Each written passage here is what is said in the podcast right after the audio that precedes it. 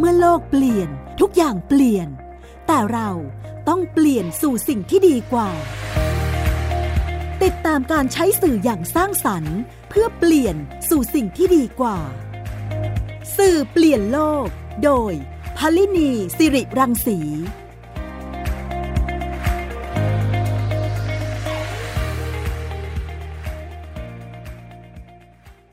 สวัสดีค่ะคุณผู้ฟังคะกลับมาพบกันอีกครั้งค่ะ กับ สื่อเปลี่ยนโลก ทางไทย PPS Podcast นะคะ รายการนี้มาจะเจอกับคุณผู้ฟังนะคะ เราจะพูดคุยกันหนึ่งในประเด็นที่เกี่ยวข้องกับเรื่องของสื่อและเทคโนโลยีที่สร้างสรรค์สามารถที่จะเปลี่ยนแปลงให้เกิดสิ่งที่ดีกว่า หรือสิ่งที่ดีขึ้นได้นะคะ รวมไปถึงการรับฟังนะคะ คุณผู้ฟังสามารถติดตาม สื่อเปลี่ยนโลกได้ทางไทย PBS Podcast ในแอปพลิเคชันของไทย PBS Podcast รวมไปถึงในเว็บไซต์นะคะ www.thaipbspodcast.com และช่องทางอื่น ๆ ที่เป็นแพลตฟอร์มในการรับฟังเสียงของ Spotify, SoundCloud, Apple หรือ Google นะคะ ในทุก ๆ ช่องทาง เราเจอเจอกันได้ทุกที่ทุกเวลากับสื่อเปลี่ยนโลกค่ะสำหรับในรายการวันนี้นะคะ เราจะพูดคุยกันถึงเรื่องของสื่อที่ไม่สร้างสรรค์ แต่ว่าเป็นสิ่งที่คุณฟังต้องระมัดระวังในการใช้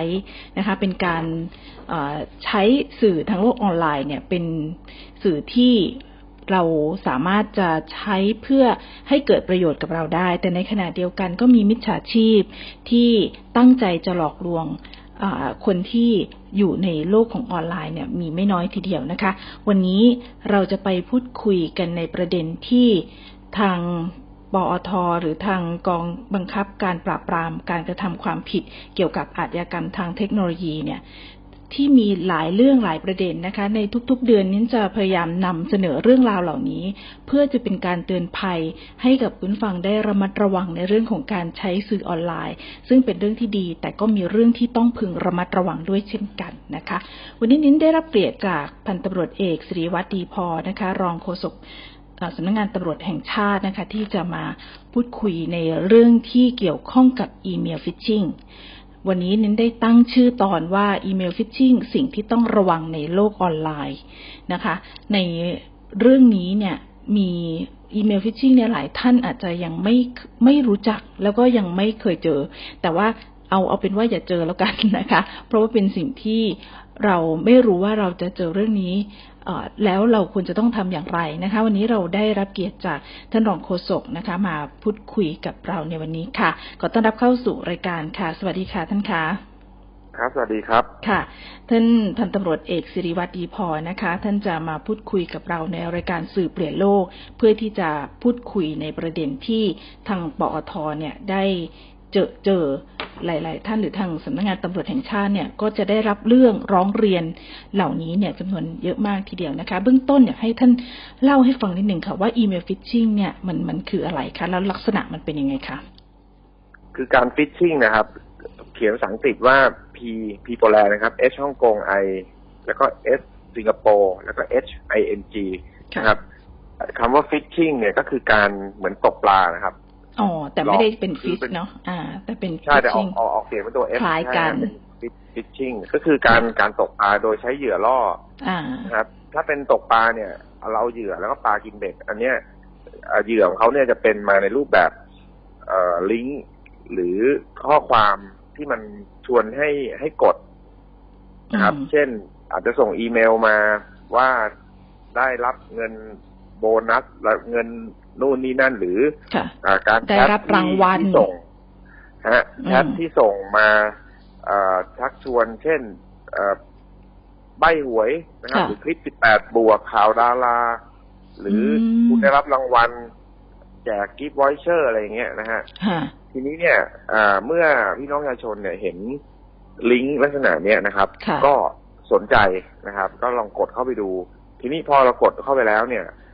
เขาจะให้เราใส่ username password นะครับ ในเช่น username password ของสื่อโซเชียลมีเดียต่างๆ เช่น Facebook Line หรืออะไรก็แล้วแต่นะฮะทีนี้เราไปเผลอไปกรอกนะครับเขาก็เท่ากับ เท่ากับว่าเขาอะได้รับข้อมูล username password เราแล้วนะครับเขาก็จะแฮ็กเข้าไปในในในตัวแพลตฟอร์มนั้น ๆ ที่ที่ใช้ username password สมมุติว่าเปิดอ่าเป็น Facebook นะครับค่ะ เขาก็จะเข้าไปถึง Facebook เรา ทีนี้เนี่ย ถามว่าเขาจะทำอะไรต่อ ก็ทำได้หลายรูปแบบ เช่นบางท่านเนี่ย ถ้า Facebook ไปผูกกับเอ่อบัตรเครดิตนะครับโอ้ใช่ก็อาจจะมีการสั่งซื้อของโดยใช้บัตรเครดิตเรานะครับ หรือที่มีเอ่อพี่น้องประชาชนเนี่ยได้รับความเดือดร้อนมากก็คือเขาหลอกยืมเงินเพื่อนของเราค่ะครับ ทีนี้วิธีการของของแฮกเกอร์หรือคนร้ายเนี่ยนะครับเขาจะเข้าไปดูในห้องแชทของเรานะครับ ดูค่ะว่า เราเนี่ยคุยกับเพื่อนเราในลักษณะการการเขียนยังไงโอ้แทนตัวเองว่าอย่างไร หรือว่าวิธีการสไตล์ในการคุยกับเพื่อนเราคุยยังไงค่ะเขาก็จะทำเนียนๆให้มันเหมือนเพื่อนเราโอ้นะครับ เช่นฉันแกคุณผมเธอฉันอะไรอย่างเงี้ยนะครับดูแล้วก็พฤติกรรมดูวิธีการพูดใช่ให้ให้เหมือนสวมสวมบทบาทของเขา ใช่ใช่อืมทีนี้ก็อ่าแล้วก็สุดท้ายก็จะบอกว่า เนี่ยอ่ากระเป๋าตังค์หายหรืออืมซื้อของพอดีลืมเอาบัตรเครดิตมา หรือเงินสดไม่ได้กดมาช่วยโอนมาให้หน่อยอะไรอย่างเงี้ยค่ะนะครับ แล้วก็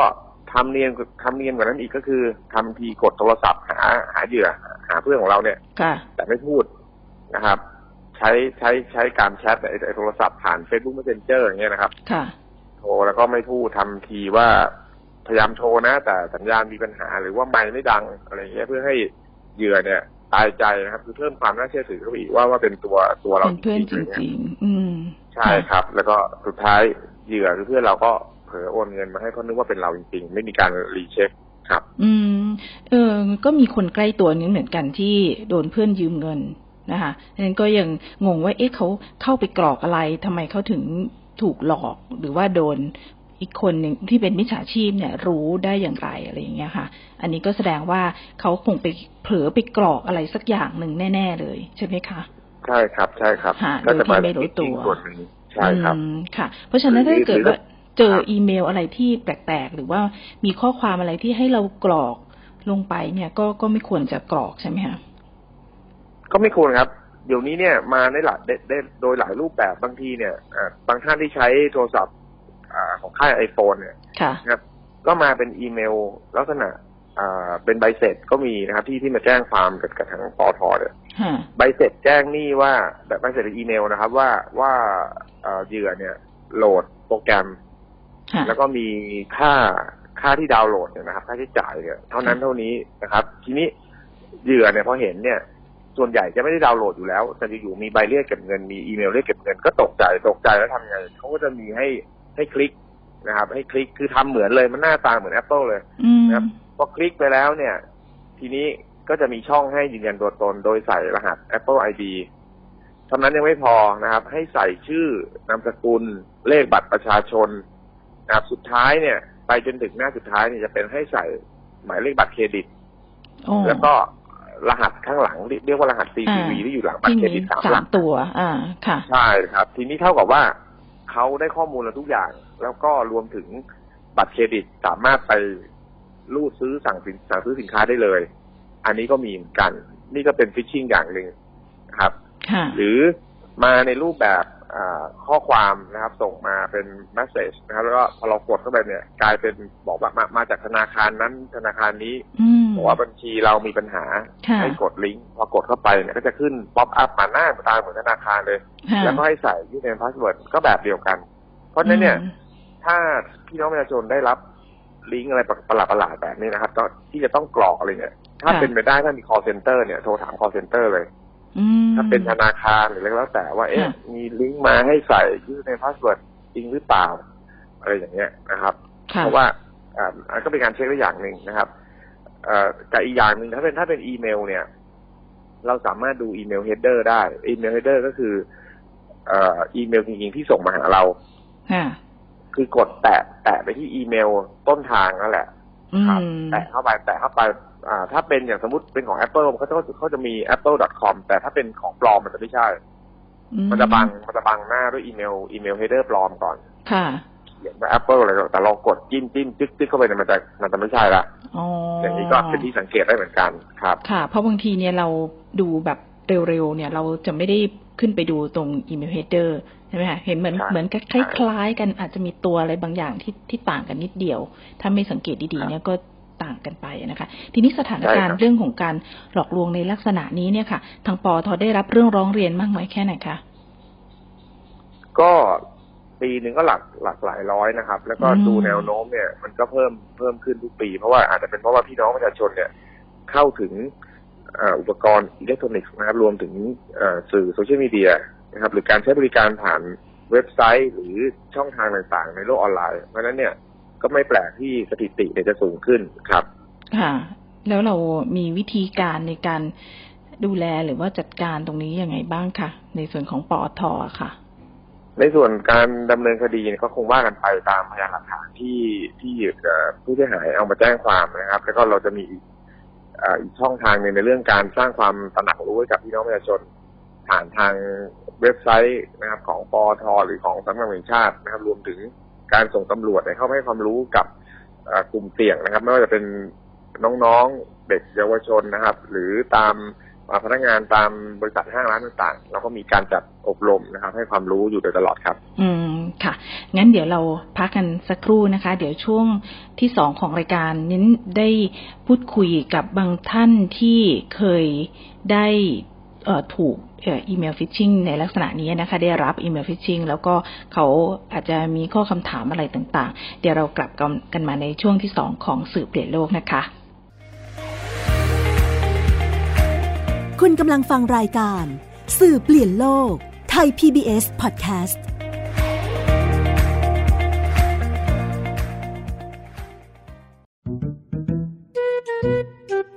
สองพี่น้องนานิ พี่สาวกับนินจาน้องชาย ใช้ชีวิตอันแสนสงบสุขอยู่ในบ้านกับพ่อแม่ นินจา เมื่อไหร่จะเก็บจานสักที กินเสร็จแล้วก็เอาแต่นั่งเล่นเกมอยู่นั่นแหละ โห พี่นานี่ไม่รู้อะไร แต่อยู่มาวันหนึ่ง กลับมีเพื่อนบ้านประหลาดประหลาดมาอาศัยอยู่ข้างบ้าน พวกเขาเป็นใครกันนะ ไม่ได้นะ เอาออกมาใหม่เลยนานี้ ตามไก่ตัวหนึ่ง เสือตัวหนึ่ง แล้วก็กอริลลาตัวหนึ่งหรอแกงป่วนกวนกวนนานี้กับนินจาจะทำยังไง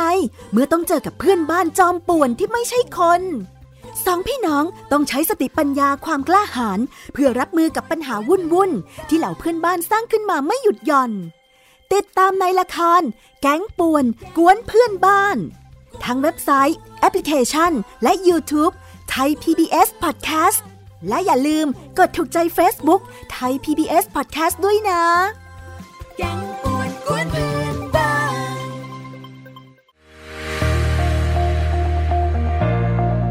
เมื่อโลกเปลี่ยนทุกอย่างเปลี่ยน แต่เราต้องเปลี่ยนสู่สิ่งที่ดีกว่า ติดตามการใช้สื่ออย่างสร้างสรรค์ เพื่อเปลี่ยนสู่สิ่งที่ดีกว่า สื่อเปลี่ยนโลก โดยพลินีสิริรังสี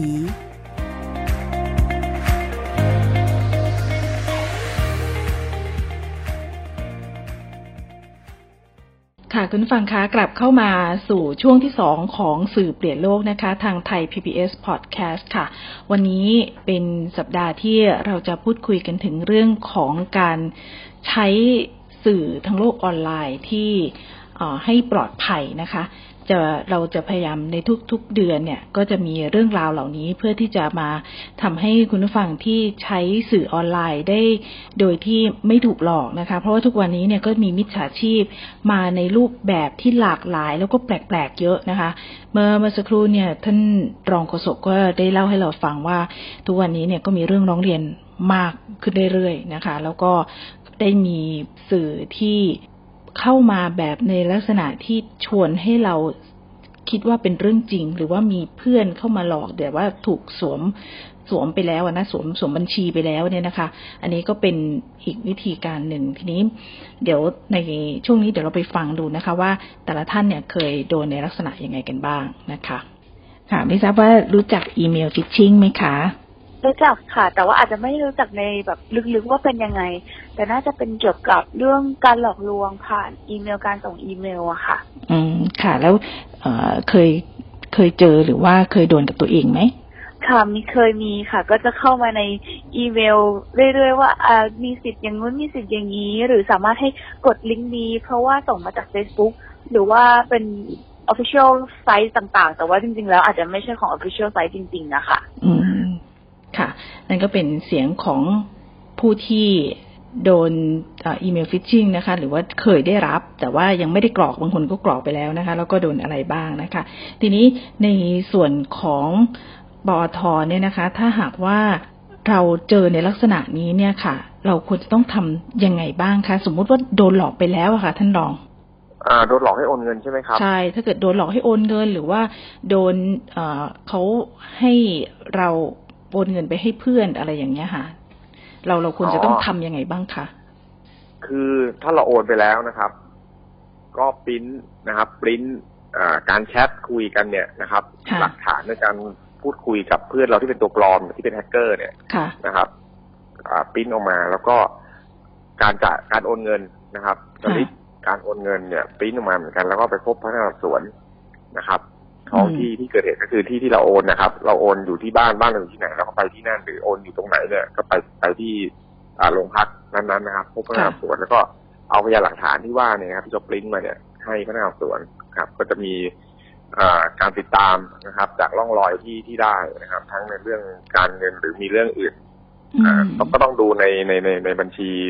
สื่อออนไลน์ที่โดนแฮ็กครับ ค่ะ อันนี้คือไปที่สถานีตำรวจที่เราอยู่นี่เลยใช่ไหมคะ ไม่ต้องไปถึงใช่ปครับอทใช่ไหมคะใช่ครับ แต่ถ้าสะดวกก็ยินดีนะฮะ ที่ศูนย์ราชการอาคารบีนะครับชั้นสี่อืมที่ใต้ออกไปทางนั้แต่นว่าก็ได้ ใช่ แต่ว่าถ้าเกิดว่าสะดวกที่โรงพักก็โรงพักพนักงานสอบสวนที่สถานีตำรวจก็สามารถดำเนินการได้เช่นกันครับ เอาเป็นว่าเราต้องเก็บหลักฐานทั้งหมดที่มีการใช่ครับโอนเงินอย่างละเอียดใช่ไหมคะ แล้วครับแล้วก็ไปแจ้งความที่ตำรวจ เอาจริงๆค่ะท่านไม่ทราบว่าตรงนี้เองเนี่ยเรา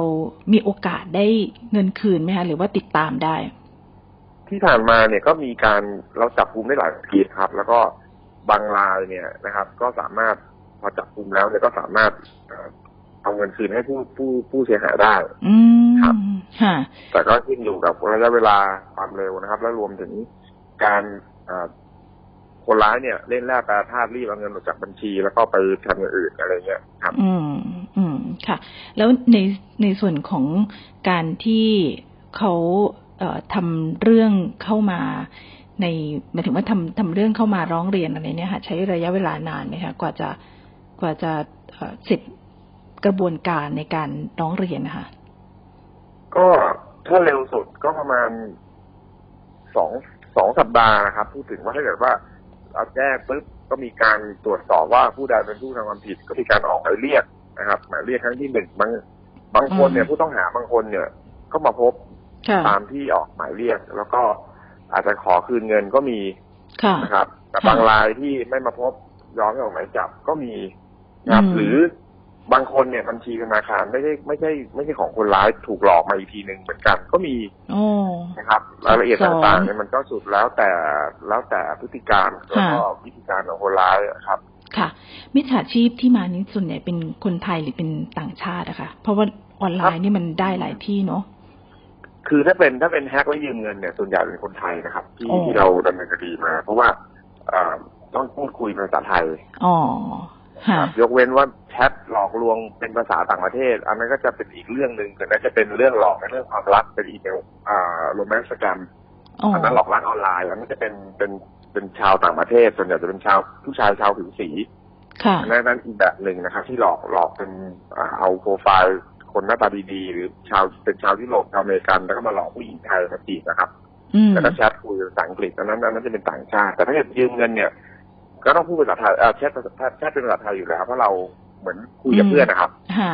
อ๋อส่วนใหญ่ก็มิจฉาชีพก็ก็เป็นคนไทยถ้าเกิดเป็นเคสแบบเรื่องของการยืมเงินใช่ไหมคะใช่ครับ ใช่ครับเออส่วนใหญ่จะเป็นเรื่องของการยืมเงินเป็นเป็นหลักหรือเปล่าคะที่เจอ ยืมเงินนี่แหละครับแฮกและยืมเงินเนี่ยนะฮะและตอนหลังก็พัฒนาขนาด ส่งเป็น QR code มาเลยก็มีนะครับโดยอ้างว่าช่วยชำระค่าสินค้าให้หน่อยโอ้นะครับขนาด QR นั้น code มาให้เราจ่ายผ่าน QR code เลยโอ้ค่ะก็พัฒนารูปแบบไปครับ ค่ะ สุดท้ายค่ะท่านรองคะไม่ทราบว่าถ้าหากว่าเราเจอแบบนี้นะคะ อยากให้ให้ท่านรองให้คำแนะนำสำหรับประชาชนที่อยู่บนโลกออนไลน์นะคะท่องบนโลกท่องบนโลกออนไลน์ทุกวันเนี่ยนะคะ จะจะสังเกตเรื่องนี้ยังไง แล้วเราจะจะไม่ให้โดนหลอกได้ยังไงคะ ผมเตือนเป็นสองสองสองกรณีแล้วกันนะครับแล้วกรณีแรกเนี่ยคนที่ถูกแฮกถามว่าถูกแฮกด้วยอะไรนะครับ อย่างอย่างที่ง่ายที่สุดเลยคือการตั้งค่ารหัสที่คาดเดาได้ง่ายไม่ว่าจะเป็นวันเดือนปีเกิดหมายเลขโทรศัพท์อะไรอย่างเงี้ยนะครับ หรือชื่อสัตว์เลี้ยงอะไรก็แล้วแต่บางทีคนร้ายเนี่ยไม่ต้องใช้ความรู้ทางเทคโนโลยีสูงมาก แค่เดาเอาเขาก็สามารถจะแฮกได้ เพราะฉะนั้นเราต้องตั้งค่ารหัสที่คาดเดาได้ยากอาจจะมีอักษรตัวเล็กตัวใหญ่ตัวเลขผสม นะครับนี่อันประเด็นที่หนึ่งสองเนี่ยอย่าไปกดลิงก์แปลกๆพวกอย่างเงี้ยหรือกดแล้วถ้าเอาให้เรากรอก username password อย่าไปกรอกเพราะท่านอาจจะถูกแฮกได้นะครับ และทางที่ดีที่สุดนะครับ ก็คือการตั้งค่ารหัสยืนยันตัวตนแบบสองชั้นนะครับลองไปดูวิธีการเลยใน Google ดูก็ได้นะครับ การตั้งค่ารหัสยืนยันตัวตนแบบสองชั้น จะทำให้แฮกเกอร์เนี่ยแฮกเราได้ยากจะมีอาจจะมีขั้นตอนในการเข้าเข้าเข้าถึงบัญชี โลกออนไลน์หรือบัญชีอีเมลเนี่ยมันจะยากขึ้นเพราะต้องรอใส่ OTP หรือ one time password แต่ก็ไม่กี่วินาทีแต่ความปลอดภัยเนี่ย ผมว่าสูงมากครับอันนี้เป็นประเด็นประเด็นสำหรับผู้ที่จะถูกแฮกนะครับ ประเด็นของที่สองเนี่ยคือประเด็นของผู้ถูกจะถูกหลอกโอนเงินผ่านการแชทนะครับ ให้ผมแนะนำนี้ครับ ให้ให้มองในแง่ลบไว้ก่อนว่าไม่ใช่เพื่อนเรา อาจจะใช่ก็ได้นะครับ แต่ว่ามองในแง่ลบไว้ก่อนทีนี้พ อเรามองในแง่ลบไปทำไงต่อ ต้องให้คนที่แชทคุยกับเราอะแสดงตัวตน ไม่ว่าจะเป็นโทรศัพท์ ถ้าไม่เธอถ้าโทรไม่ถ้าเธอไม่ยอมโทรไม่ได้ยินเสียงเธอ ฉันจะไม่โอนเงิน อืม อืมครับหรือให้วิดีโอคอลก็ได้ให้เห็นหน้าหรือว่าเป็นตัวจริงถ้าเขาจะอ้างเหตุว่าสัญญาณไม่ดีกล้องเสียก็ไม่ต้องโอน อืมนะครับ สุดท้ายเลยถ้ายังไงก็จะต้องโอนแบบสงสารเพื่อนหรืออะไรก็แล้วแต่ยังไงก็ต้องโอน แนะนำให้ถามถามคำถามสำคัญที่รู้กันสองคน อันนี้คือถ้าจะเป็นจะต้องโอนจริง ๆ นะครับค่ะเพื่ออะไรคะครับคุณก็เพื่อยืนยันว่าเป็นเพื่อนเราจริงๆนะครับ คนอื่นบางทีเขาเขาไม่รู้หรอกคำถามที่รู้กันสองคน อาจจะแฟนคนแรกชื่ออะไรหรืออะไรก็แล้วแต่ฮะอ๋องั้นต้องมีรหัสลับกันกับเพื่อนไว้ก่อนใช่ไหมคะอะไรอย่างเงี้ยครับแบบว่ารู้กันรู้กันสองคนนั่นแหละแล้วเขารู้ในการว่าตัวจริงแล้วอะไรอย่างเงี้ยค่ะ ครับ แต่ก็กลับย้อนกลับไปใหม่คือ ไม่ควรโอนเงินโดยการร้องขอผ่านแชทอืม ค่ะ อันนี้ก็คือเป็นสิ่งที่ไปก็ว่าไปครับค่ะ นี่เป็นสิ่งที่เราต้องระมัดระวังวันนี้ ขอบพระคุณท่านรองโฆษกนะคะ ท่านพันตำรวจเอกศิริวัฒน์ ดีพอนะคะ ที่มาให้ความรู้กับเราในเรื่องของ email phishing เป็นสิ่งที่ต้องระมัดระวังในโลกออนไลน์ค่ะ วันนี้ขอบพระคุณท่านอย่างสูงทีเดียวค่ะขอบคุณครับครับครับสวัสดีครับค่ะค่ะคุณฟังคะนี่เรื่องของอีเมลฟิชชิงนะคะ ที่เราได้ ความรู้ในเรื่องนี้นะคะ การที่เราจะอยู่บนโลกออนไลน์ได้อย่างปลอดภัยนะคะ เรามีสื่อที่สร้างสารรค์ก็จริง ถ้าเราใช้เป็น และใช้ได้อย่างถูกต้องนะคะ เราก็จะอยู่ร่วมกันกับมันอย่างมีความสุข แต่ว่าถ้าหากว่าเราไปเจอมิจฉาชีพ หรือคนที่ตั้งใจจะหลอกลวงเนี่ยนะคะ เราก็มีโอกาสที่จะมีความทุกข์กับมันนะคะ แล้วก็การต้อง เข้าไปร้องเรียนไปขึ้นโรงขึ้นศาลเนี่ยไม่ใช่เรื่องสนุกเลยนะคะ ที่จะเข้าไปใช้บริการในลักษณะนี้นะคะ เพราะฉะนั้นต้องระมัดระวังในเรื่องของการโดนฟิชชิงข้อมูลนะคะ ของเรา เพราะฉะนั้นอย่ากรอกข้อมูลที่เป็นส่วนตัวของมาก ๆ ไม่ว่าจะเป็นบัตรประชาชน password บัตรเครดิตอะไรต่างๆ เหล่านี้นะคะ ต้องระมัดระวังอย่างสูงทีเดียว เมื่อสักครู่นี้ท่านรองก็ได้เตือนไว้ แล้วก็ให้ความรู้ให้ข้อมูลกับเราเนี่ยนะคะ อย่างละเอียดแล้วนะคะ ยังไงก็ตามเรื่องของการ หลอกลวงเนี่ยนะคะมันก็มาได้หลายรูปแบบเพราะฉะนั้นต้องเราต้องระมัดระวังตัวอย่างดีนะคะ และในช่วงนี้เนี่ยก็เหมือนมีธนาคารนะคะมีการส่ง SMS จากธนาคารมาเข้ามาในมือถือให้กรอกนู่นกรอกนี่อันนี้เนี่ยก็ต้องเช็คกับธนาคารโดยตรง ก็จะดีที่สุดนะคะค่ะ วันนี้ก็เป็นเรื่องราวทั้งหมดที่เราพูดคุยกันเรื่องอีเมลฟิชชิงสิ่งที่ต้องระวังในโลกออนไลน์นะคะ ในรายการสื่อเปลี่ยนโลกค่ะ วันนี้เวลาของรายการก็หมดลงแล้วนะคะ พบกันใหม่ในวันเสาร์หน้านะคะ วันนี้ลาไปก่อนค่ะ สวัสดีค่ะ ติดตามรายการ สื่อเปลี่ยนโลก โดยพลินีสิริรังสี ได้ทางไทย PBS Podcast www.thaipbspodcast.com แอปพลิเคชัน Thai PBS Podcast และติดตามทาง Facebook กดไลค์ที่ facebook.com/thaipbspodcast